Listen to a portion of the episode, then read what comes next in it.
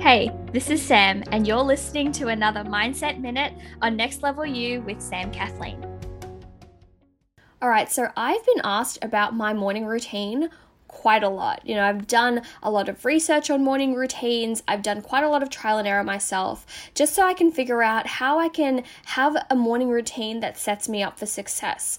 But in all of my research and all of my observations and all of my trial and error, I've actually come to realize the secret to a successful morning routine, and it's that it's completely personalized to you.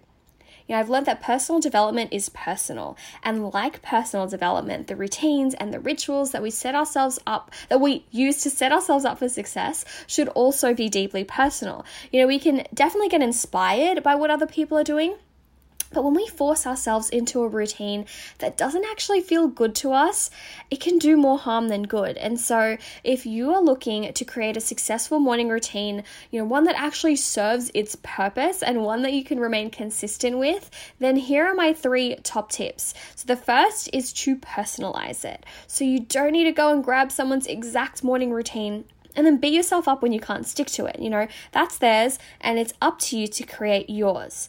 I've learned that accepting that you're the one with the power to determine what a successful morning routine looks and feels like is the first step for it for it to actually be able to do its job.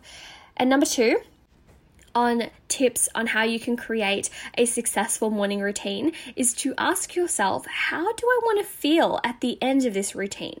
You know, do I want to feel refreshed? Do I want to feel recharged? Do I, I want to feel relaxed or passionate or excited or pumped up or energetic? You know, your routine, if you want to ease into your day and be relaxed at the end of the routine, will be very different compared to if you want to come out of your morning routine feeling pumped and rearing to go and bouncing with energy. So get super clear on how you want to feel so that you can choose activities that suit that.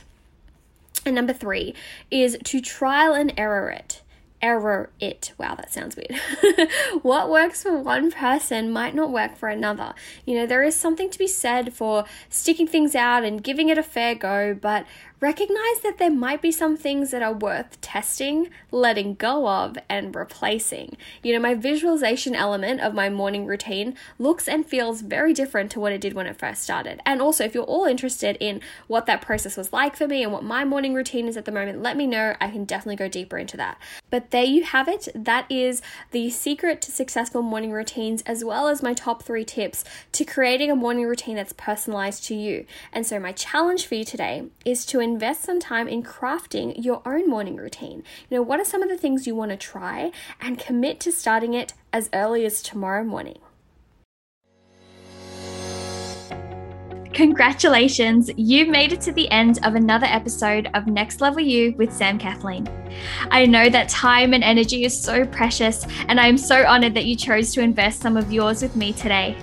To keep up to date with all things Next Level You, make sure to subscribe to the podcast and head on over to samkathleen.com forward slash next level you for any and all of the resources, links, and the show notes for this episode.